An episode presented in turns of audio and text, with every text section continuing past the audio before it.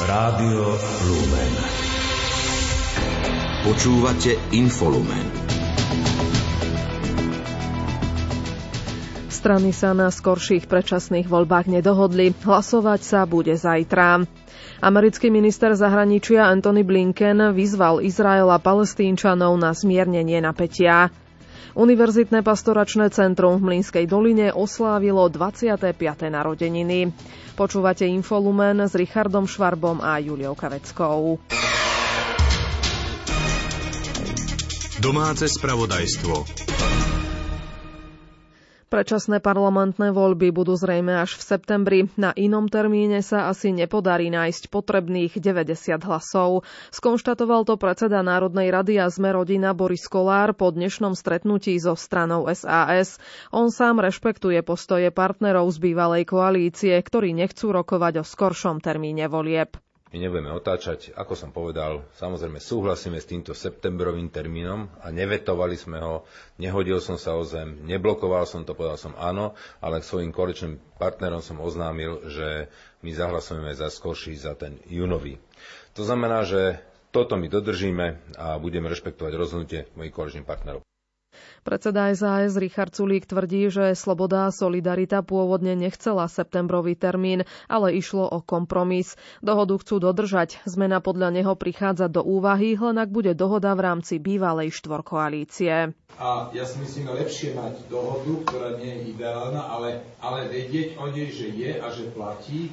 Toto v politike bývajú dôležité veci.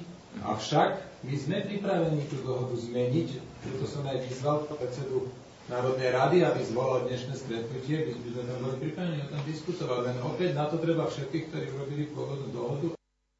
Poverený premiér Eduard Heger odmieta skoršie voľby a vyzýva politikov, aby prestali s cirkusom. Predseda hlasu Peter Pellegrini zase vyzval Richarda Sulíka a poslancov SAS, aby podporili voľby na 24. júna. Hlasovanie v parlamente bude zajtra o 17. hodine.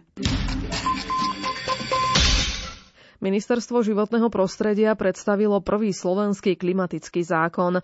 Návrh predložil rezort do medzirezortného pripomienkového konania. Cieľom je podľa ministra Jana Budaja zníženie emisí skleníkových plynov do roku 2030 o najmenej 55% v porovnaní s rokom 1990 a vzťahuje sa na všetky sektory a ministerstva.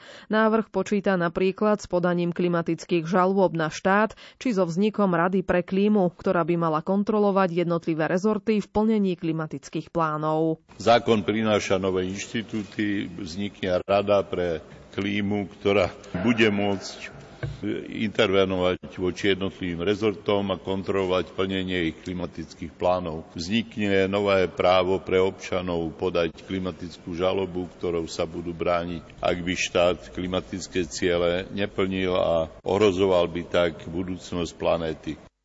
Dôležitým prvkom nového zákona je podľa štátneho tajomníka Michala Kiču korekčný mechanizmus.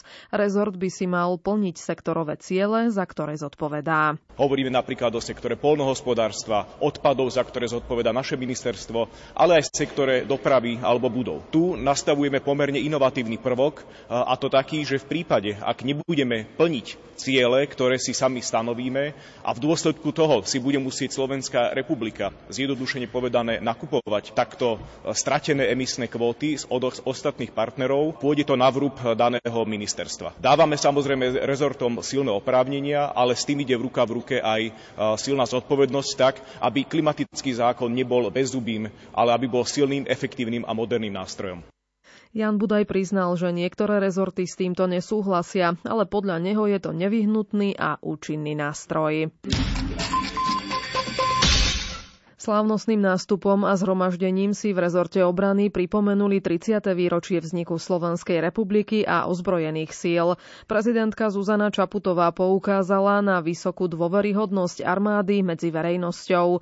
Zároveň podotkla, že výročie si pripomíname v čase ruskej agresie, ktorá zviditeľňuje jej kľúčový význam. Nová bezpečnostná realita podľa nej potvrdzuje správnosť rozhodnutia vstúpiť do NATO. Výročie vzniku našich ozbrojených síl si pripomíname žijeme v čase, keď nám každodenná realita v podobe ruskej agresie na Ukrajine ešte viac pripomína váš kľúčový význam. Je to záväzok pre nás, štátnych a vládnych predstaviteľov, aby sme vám venovali pozornosť a podporu, ktorú pre výkon svojej služby potrebujete. Nová bezpečnostná realita je ďalším potvrdením správnosti nášho strategického rozhodnutia vstúpiť do Severoatlantickej aliancie. Príchod a pomoc českých, slovinských, holandských, nemeckých, amerických a polských síl spolu s ich cennými spôsobilosťami po februári minulého roka ukázal, že sa na našich spojencov môžeme vždy spoľahnúť. Aj dočasne poverený premiér Eduard Heger v prejave poukázal na význam ozbrojených síl. Dobre vieme, že ak chceme, aby sloboda a právny štát mohol pretrvávať v našej krajine, potrebujeme zabezpečiť v prvom rade bezpečnosť. A bezpečnosť v dnešnom svete a práve tu v Európe a práve tu na Slovensku ako susediacej krajiny Ukrajiny je slovo, ktoré nabralo výrazne väčší význam ako kedykoľvek predtým. A práve preto si uvedomujeme, a myslím si, že právom si musíme uvedomiť, aké dôležité je postavenie ozbrojených síl akejkoľvek krajiny, ale v tomto prípade Slovenskej republiky preto, aby sme mohli zažívať bezpečie, bezpečnosť a hlavne pocit bezpečia pre našich občanov.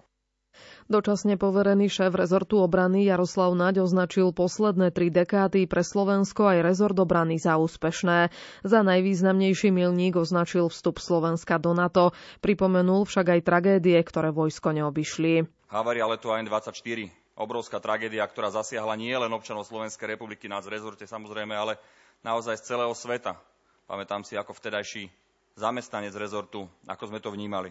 Alebo to bol výbuch vo vojenskom právanenskom podniku Nováky za pôsobenia pána ministra Kašického. Pamätám si, aké náročné to bolo aj pre ňo. Pamätám si viaceré umrtia našich vojakov pri službe vlasti. Aj to prináša život, ale faktom je, že keď to celé počiarkneme, tak tých 30 rokov bolo pre náš rezort, tak ako aj pre našu krajinu, veľmi úspešných. Náčelník generálneho štábu ozbrojených síl Daniel Zmeko predpokladá, že náklady na obranu budú narastať, považuje ich však za nevyhnutné výdavky pre zaručenie bezpečnosti a blahobytu občanov. Modernizácia a budovanie nových spôsobilostí s prevádzaním nevyhnutnými legislatívnymi zmenami, náročný výcvik a samozrejme vzdelaný, odolný, disciplinovaný a motivovaný personál sú to najsprávnejšou odpovedou na otázky spojené so zvyšovaním schopnosti a odolnosti našej vlasti. Súčasná ekonomická situácia našim potrebám opätovne nie je príliš priaznivá. Pokračujúca vojna na Ukrajine bude ešte viac vytvárať tlak na zdrojové zabezpečenie ozbrojených síl, a to nielen rastom cien zbraňových systémov, ale aj rastom nákladov na prevádzku ozbrojených síl a tiež rastom životných nákladov profesionálnych vojakov a ich rodín a ich adekvátnom zabezpečení. Krátko z domova. Viaceré mesta a obce po celom Slovensku zhasnú na protest dnes večer verejné osvetlenie. Chcú tak upozorniť, že situácia s neriešením cien energií pre samozprávy má mimoriadne vážne a negatívne dosahy na plnenie mnohých ich základných úloh. Ex-riaditeľa Všeobecnej zdravotnej poisťovne Marcela F. obvinili z prijatia 600 tisícového úplatku. Píšu o tom aktuality.sk. Obvinenie súvisí so stiahovaním centrály poisťovne v roku 2016 do prenajmu v budove v Petržalke, ktorú vlastní súkromná firma. Na pochybnosti s prípadom, kedy si upozornil aj Jan Kuciak. Ústavný súd prijal na ďalšie konanie sťažnosť vyšetrovateľov NAKA Jana Čurilu a Pavla Ďurku. Napadli ňou zákonnosť od posluchov, ktoré sa využívajú v trestnom konaní proti ním. Prokuratúra ich prepisy označuje za jeden z kľúčových dôkazov.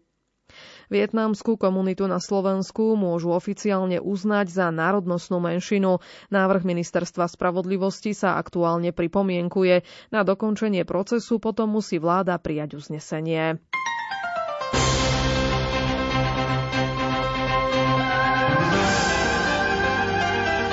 cirkvi. Vznikom samostatnej Slovenskej republiky sa aj katolickej cirkvi na Slovensku otvorili nové možnosti a perspektívy pre jej činnosť.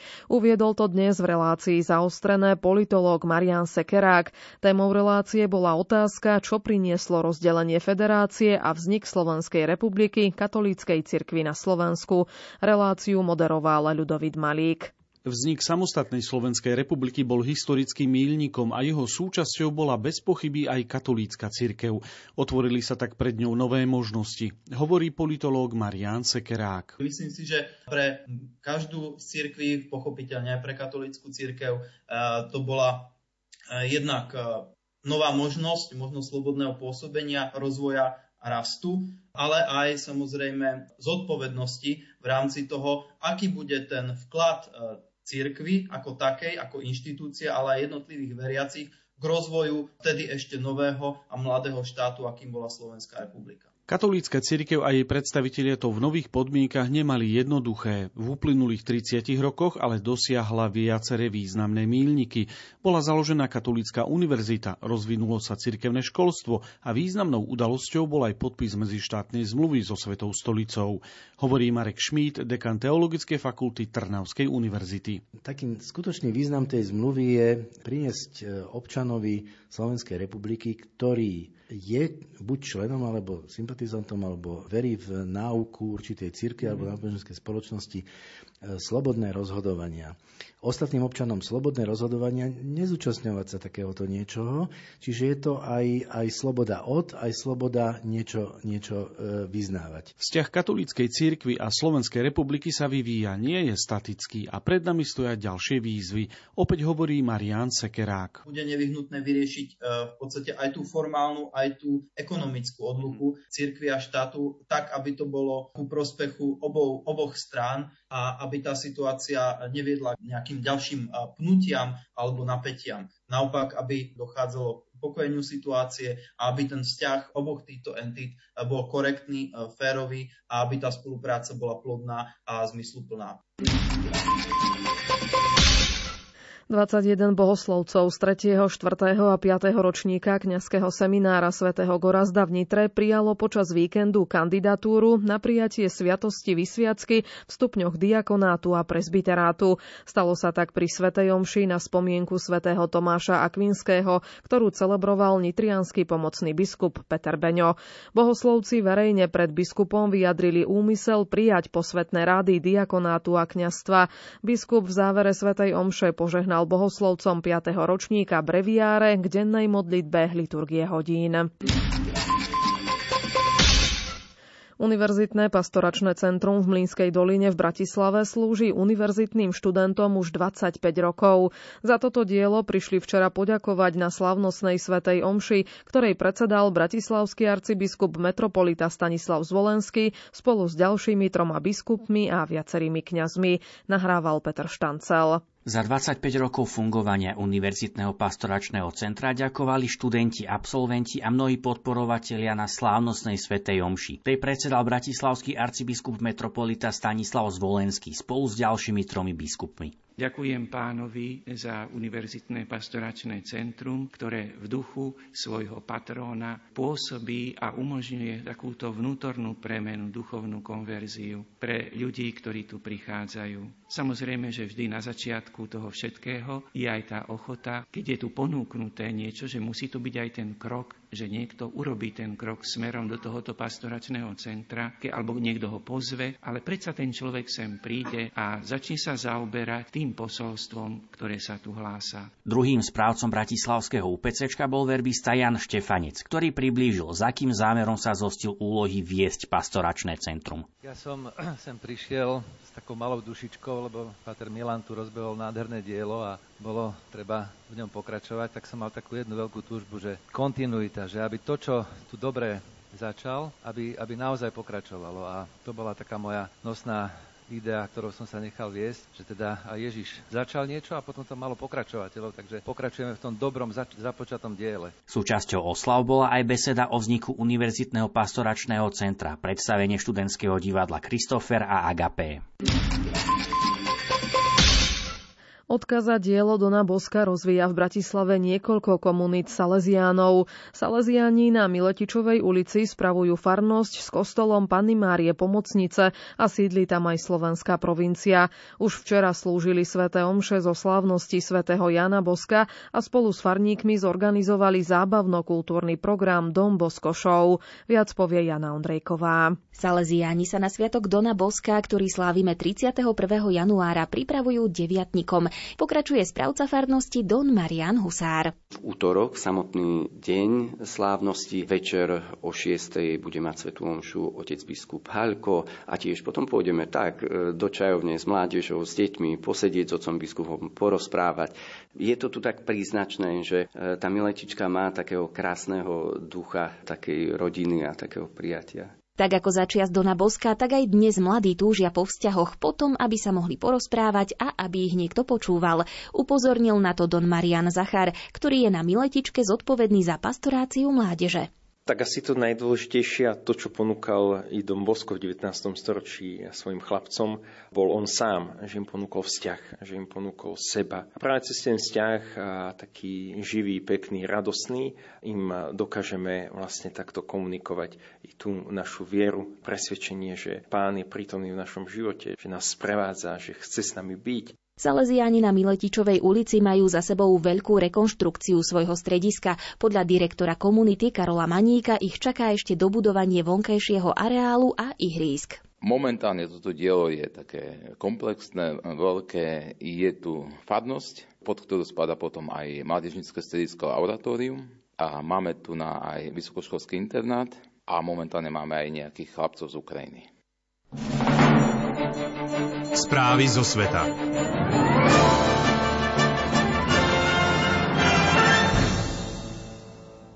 Americký minister zahraničných vecí Anthony Blinken vyzval dnes na upokojenie a deeskaláciu napätia, ktoré momentálne panuje medzi Izraelčanmi a Palestínčanmi. Priamo v Izraeli poukázal aj na dôležitosť úsilia smerujúceho k realizácii plánov na mierovú koexistenciu dvoch štátov, izraelského a palestínskeho, informuje Lucia Pálešová. Americký minister zahraničných vecí Anthony Blinken pred novinármi vyzdvihol dôležitú úlohu Egypta pri zaisťovaní stability v regióne a s tamojším prezidentom Abdalom Fatahom Sisim diskutoval o pokračujúcom úsilí o deeskaláciu napätia medzi Izraelčanmi a Palestínčanmi. AFP pripomenula, že Egypt často zohráva rolu sprostredkovateľa kontaktov medzi Izraelčanmi a Palestínčanmi. AFP doplnila, že Blinkenová návšteva Izraela je súčasťou úsilia administratívy USA o rýchle nadviazanie kontaktu so staronovým izraelským premiérom Benjaminom Netanyahuom. AFP pripomenula, že situácia v Izraeli a na palestínskych územiach je momentálne veľmi napätá. Izrael sa spametáva z útoku, pri ktorom v piatok pred synagógou v anektovanom východnom Jeruzaleme zahynulo 7 civilistov. Deň predtým si zasa razia izraelských bezpečnostných zložiek na okupovanom západnom brehu vyžiadala celkovo 10 palestínskych obetí. Izrael uviedol, že sa zameriava na militantov tzv. islamského džihádu. Po týchto násilných činoch hlásili v regióne aj ďalšie útoky so zranenými i obeťami na životoch. Svetová zdravotnícka organizácia sa rozhodla zachovať najvyšší stupeň pohotovosti v súvislosti s pandémiou COVID-19. K tomuto stanovisku dospel na svojom rokovaní koncom minulého týždňa krízový výbor VHO pre pandémiu covidu a generálny tajomník Tedros, Adra- Tedros Gebrejezus sa s ním stotožnil. Pokračuje Ondrej Rosík. Generálny tajomník VHO Tedros Gebreyesus trvá na tom, že kritická fáza pandémie sa neskončila, pričom poukázal na rastúci počet umrtí a varoval, že globálna reakcia na krízu zostáva ochromená. Poukázal na to, že týždenný počet úmrtí síce v lani v oktobri klesol pod 10 tisíc, ale od začiatku decembra opäť stúpa. K nárastu počtu úmrtí prispelo aj zrušenie protiepidemických opatrení v Číne. Generálny riaditeľ VHO pripomenul, že očkovacie látky, testy a liečba boli rozhodujúce pri záchrane životov, prevencii nadvezujúcich závažných ochorení a zmiernení tlaku na zdravotnícke systémy a zdravotníkov. Poukázal však aj na to, že celosvetová reakcia na COVID zostáva ochromená, pretože v príliš mnohých krajinách sa tieto výkonné, život zachraňujúce nástroje stále nedostávajú k populácii, ktorá ich najviac potrebuje, najmä k starším ľuďom a zdravotníckým pracovníkom. Kritizoval, že dôvera verejnosti v tieto nástroje je podkopávaná nepretržitým prúdom dezinformácií a v tejto situácii sa zdravotnícke systémy stále musia vyrovnávať s dodatočnou záťažou v podobe covidu.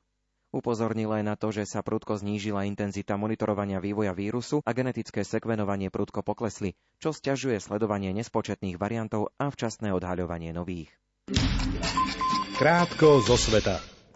Druhého obžalovaného v prípade únosu vietnamského podnikateľa z Nemecka odsúdili dnes na 5 rokov odňatia slobody.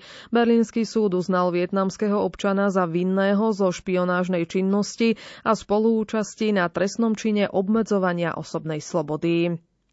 Čínske ministerstvo zahraničných vecí obvinilo Spojené štáty z toho, že vytvorili podmienky, ktoré viedli k ruskej invázii na Ukrajinu. Peking tiež odsúdil dodávky amerických zbraní pre ukrajinské sily, brániace sa proti ruskej agresii. Reagoval tak na otázku týkajúcu sa obvinení zo strany USA, že čínske spoločnosti ponúkajú podporu ruským silám. Bývalý britský premiér Boris Johnson v dokumentárnom filme britskej stanice BBC spomína, že ruský prezident Vladimír Putin mu počas telefonického rozhovoru krátko pred ruskou inváziou na Ukrajinu hrozil raketovým útokom. Kreml tieto tvrdenia poprel a označil za lož. Turecko môže odobriť členstvo Fínska v Severoatlantickej aliancii ešte pred schválením žiadosti Švédska, ak s tým budú aliancia i obe tieto škandinávské krajiny súhlasiť. Uviedol to turecký minister zahraničných vecí Mevlut Čavošoglu. Žiadosť Fínska označil za menej problematickú, než je to v prípade Švédska. Ankara totiž obvinuje Štokholm, že nedokáže podniknúť konkrétne kroky voči skupinám, ktoré Turecko považuje za teroristické. Najmenej 47 osôb zahynulo a 150 utrpelo zranenia potom, čo sa dnes odpálil samovražedný bombový atentátnik v Mešite pri policajnom veliteľstve v pakistanskom meste Pešavár. K výbuchu došlo počas spoludnejších modlitieb a v Mešite sa nachádzalo najmenej 260 ľudí, vrátane policajtov. K útoku sa prihlásil pakistanský Talibán. Novozvolený český prezident Petr Pavel dnes telefonoval s prezidentkou Tajvanu. Uistil ju, že s Českou republikou zdieľajú rovnaké hodnoty. Ešte pred uskutočnením telefonátu sa ozvali z Pekingu a pripomenuli, že Pavel sa počas predvolebnej kampane prihlásil k politike jednej Číny.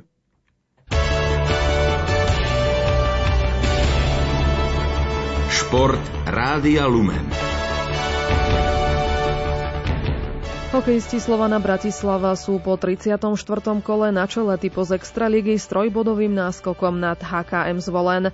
Vo včerajšom zápase zdolali doma Poprad 5-4 po predlžení. Tréner hostí Peter Mikula bol spokojný aspoň s nerozhodným výsledkom po 60 minútach. Zápas ako takému ja si myslím, že pre divákov to bol akože možno taký atraktívny zápas hľadiska toho, že sa to prelínalo krížom krajom hľadiska výsledku. Dole sme to dotiahli, respektíve prvýkrát sme to dotiahli na gól, potom sme to dotiahli úplne do, remi, do remizy. Áno a vyzeralo to tak, lebo sú to obidva mužstva, ktoré akože podávajú kolisové výkony. Hej. Čiže aj ten zápas bol taký, že kto z koho a vyzeralo to, že aj keď Slovan viac menej na domácom prostredí sa snaží o natlakovú hru, dokázali sme to my aj tiež natlakovou hrou nejak eliminovať a tým pádom sme sa aj dostali do zápasu tým, že sme vyrovnali na 4-4. Hráči HC Košice odčinili piatkovú domácu prehru s Banskou Bystricou a proti Michalovciam zabodovali naplno, vyhrali 5-1. Predposledná Nitra zvíťazila v Nových zámkoch 3-1. Hráči Banskej Bystrice si na ľade z Piskej Novej Vsi predlžili úspešné série. Zvíťazili vo štvrtom zápase po sebe, tento raz 3-4 po predlžení. Prešovčania v súboji tímov zo spodných poschodí tabulky zvíťazili na ľade Liptovského Mikuláša 4-3 po samostatných nájazdoch. Hokejisti Washingtonu v zostave so slovenským obrancom Martinom Fehervárim prehrali v zámorskej NHL na ľade Toronta 1-5. Kapitán Toronta John Tavares oslávil svoj tisíci zápas v základnej časti dvoma asistenciami. Carolina v šlágri dvoch najlepších tímov súťaže zdolala Boston 4-1 a natiahla šnúru víťazstiev na 5 zápasov. Slovenský hokejista Miloš Kelemen zaznamenal svoj desiatý gól v prebiehajúcej sezóne nižšej zámorskej AHL. Pomohol ním k triumfu Taxonu nad Abbotsfordom 5-2.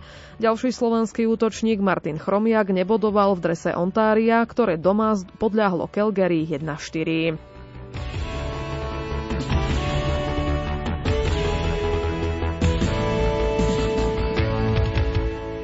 Slovenský tenista Norbert Gomboš pre zranenie nenastúpi vo víkendovom kvalifikačnom dueli o postup na finálový turnaj Davisovho pohára na pôde Holandska. V nominácii ho nahradí Lukáš Pokorný, informoval o tom kapitán týmu Tibor Todd.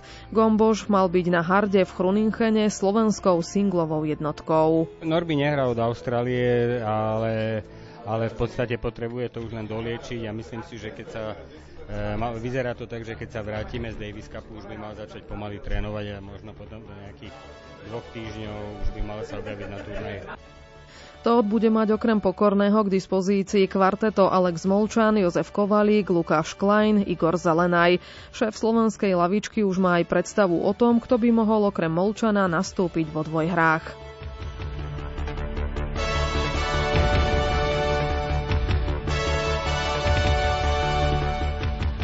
Slovenský cyklista Peter Sagan obsadil 8. miesto v záverečnej etape 39.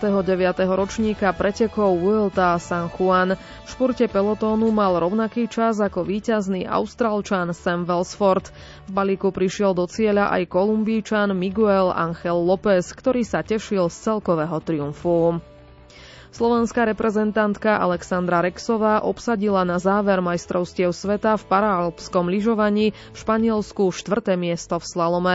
Spolu s navádzačkou Evou Trajčíkovou sa na šampionáte zaslúžili o dva cenné kovy pre Slovensko, striebro v superkombinácii a bronz v zjazde. Počasie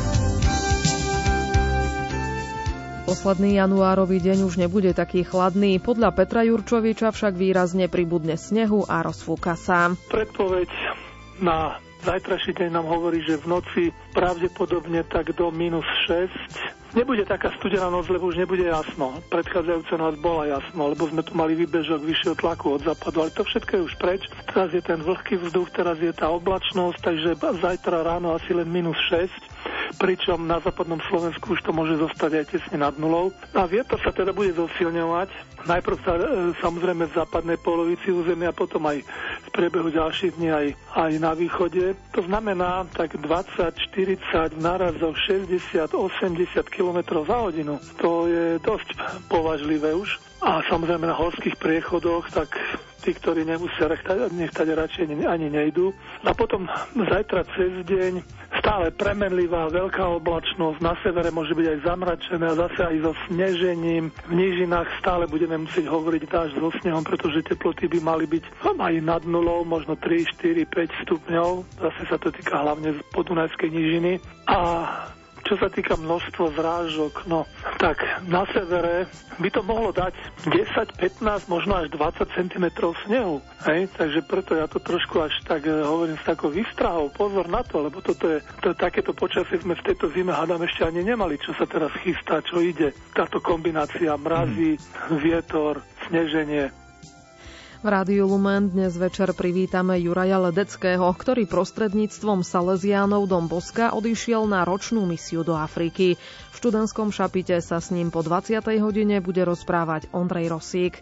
Infolumen vysielali Richard Švarba a Julia Kavecká. Do počutia.